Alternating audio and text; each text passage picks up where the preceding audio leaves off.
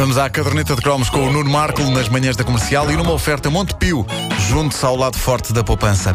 É também uma oferta gama Chevrolet B-Fuel a partir de 9.540 euros.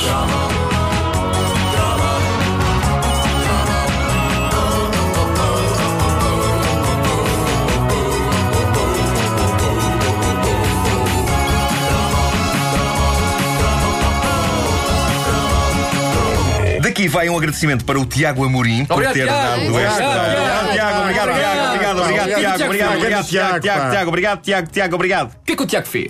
O Tiago deu uma ideia preciosa para um cromo. Obrigado, Tiago. Obrigado, Tiago. Obrigado obrigado, Tiago. Obrigado, obrigado, Tiago. Obrigado, obrigado. Que ideia foi essa? O cromo sobre um dos grandes cromos da vida portuguesa nos anos 80. A década de 80 foi protagonizada em Portugal por algumas personagens castiças e carismáticas que deram nas vistas no lado errado da lei. Deixaram muita gente arder no que toca a dinheiro, mas. Dona Branca? Ao mesmo tempo, a Dona Branca é uma delas. Conseguiram gerar uma certa simpatia precisamente pelo fator castiço da coisa. É claro que quem foi burlado por estas figuras não deve partilhar eh, desta opinião e com toda a razão, mas é um facto que.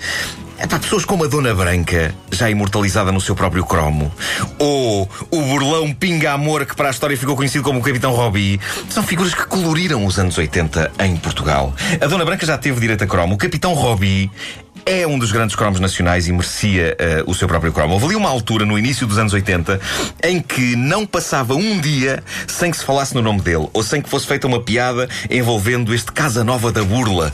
Eu lembro-me, por exemplo, que havia piadas quase todas as semanas no, lendário programa Pão com Manteiga, aqui na Rádio Comercial, envolvendo o Capitão Robbie. O Capitão Robbie foi, no fundo, a consagração do Pintas Nacional. Estamos a falar de um homem que nasceu com o nome Jorge Veríssimo Monteiro, nos Açores, em 1943. Ainda miúdo veio para o continente, frequentou. Continente. Para o continente. Frequentou boas escolas, fez a tropa. Não, fez a tropa na Guiné.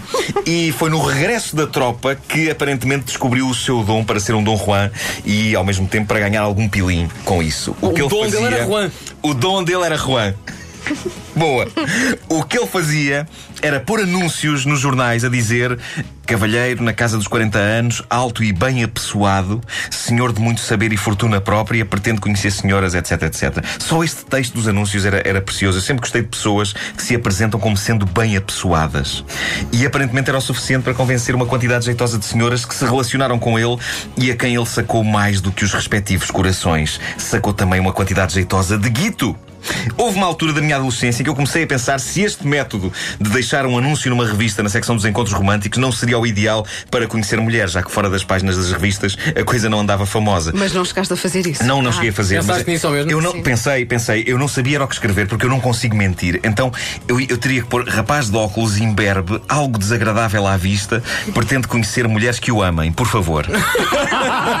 Era o que eu ia pôr, era o que eu ia pôr no anúncio. Eu nunca percebi a malta que escrevia descrições diferentes daquilo que eles eram na realidade. Escrever a verdade poupava embaraços. Não devia haver nada pior do que marcar um encontro com alguém que achava que a descrição era realista e depois ver o ar de desilusão estampado na cara dela. Pelo menos, se uma pessoa se mandar para a frente e, e disser a verdade, a pessoa já sabe com o que conta e se calhar até é capaz de ficar surpreendida. Tipo, ah, sinceramente, estava, estava à espera de muito pior. Era, era esta a reação que eu almejava. Era este tipo de reação que eu queria trabalhar. Estava à espera de pior. Era isto. Mas também é verdade que o meu tipo de descrição sincera era capaz de, à partida, não gerar qualquer interesse da parte de ninguém, de me ir conhecer. Por isso, olha, não fiz nada. Não pus nem um único anúncio na revista.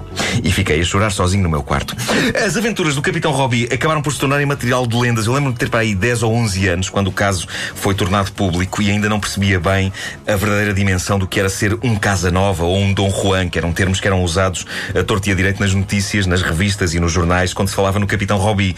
Mas lembro-me de pensar, para começar, que Capitão Robbie era um grande nome. E ele parecia um super-herói da Marvel. Capitão Robbie! A mim só uma resposta a uma pergunta feita por um alentejano. Roubaste alguma coisa? E ele respondia, roubi. A Wanda não tinha acabado a piada, já se tinha arrependido. Mas ela faz foi, anos. foi ela. Opa, Porque ela, ela, ela disse a dizer, piada, pá, é maravilhosa esta piada. Ela, ela fez uma ligeira Ela- exclamação de Ai, o que Ainda não fiz?" tinha chegado à punchline e já estava arrependida. Já estava a dizer assim, que erro. Incrível, bem, que isto foi incrível. Mesmo as, pessoas, Capitão mesmo as pessoas hoje no carro, a esta hora, estão a pensar: não faças isso, não faças isso. Já está. Evita, evita. Bom, já não foi a tempo. Uh, mas uma pessoa que se abalança a tentar seduzir senhoras fazendo uso da palavra capitão, quase como se fosse um primeiro nome, eu acho que emana logo um estilo tremendo. E depois lembro-me que tanto homens como mulheres, por muito que manifestassem a sua revolta perante as vigarices de Robbie, por outro lado havia um inegável fascínio. As mulheres olhavam para ele como um sex symbol. Pronto, um sex symbol que lhes podia ficar com muito dinheiro o George Clooney acaba por ficar só com o dinheiro do bilhete de cinema. Já os homens olhavam para o Capitão Robbie como um símbolo daquilo que secretamente eles sonhavam ser. Havia ali um misto de admiração e inveja.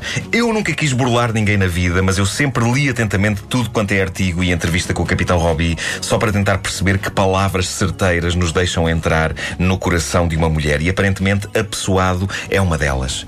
Elas querem, diz que elas querem malta bem apessoada. É verdade, é verdade. Que a Wanda pode confirmar. Sim, sim, sim. quer as pessoas apessoadas. Apessoadas. Pronto.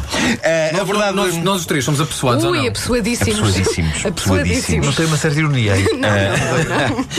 A, a verdade alucinante é que o Capitão Robbie, apesar de ter ficado com muito dinheiro de muita gente, manteve uma base sólida de fãs, mesmo entre as mulheres que burlou, e então ele foi julgado. no foi julgado nas robetes, exatamente. Ele foi julgado no Tribunal da Boa Hora e algumas das queixosas acabaram por ficar do lado dele e ele acabou por casar com uma delas e tudo. Oh, Isso pá, é é incrível. bonito. É bonito, é bonito. Entretanto, já na década de 2000, Moita Flores e Felícia Cabrita adaptaram a saga do Capitão Robbie a série de televisão. Era o Vitor. Norte, Era o não Vitor era? Norte. Era o Vitor Norte. Numa exato. produção que incluía cenas marotas. É verdade, é Eu verdade. lembro a Anabela Teixeira. Anabela Teixeira, é verdade.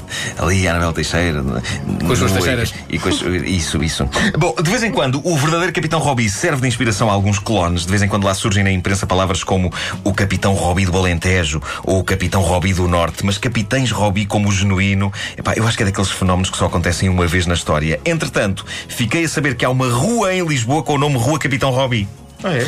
É provável que a rua se refira ao outro Capitão Robbie, mas Pois. eu gostava de acreditar que alguém dedicou uma rua ao lendário Casa Nova português. Ele foi preso, não foi? Foi preso, sim senhor. Quantos anos, lembras-te? Isso agora não me lembro. Devia ter feito o trabalho de casa, mas sinceramente não fiz. Dias. Não fiz. Porquê que não fizeste? Porque não fiz. Estava com fome. Então vais de castigo, deves ter feito. Pronto, mas Mas tens que escrever 15 vezes. optei por uma sande.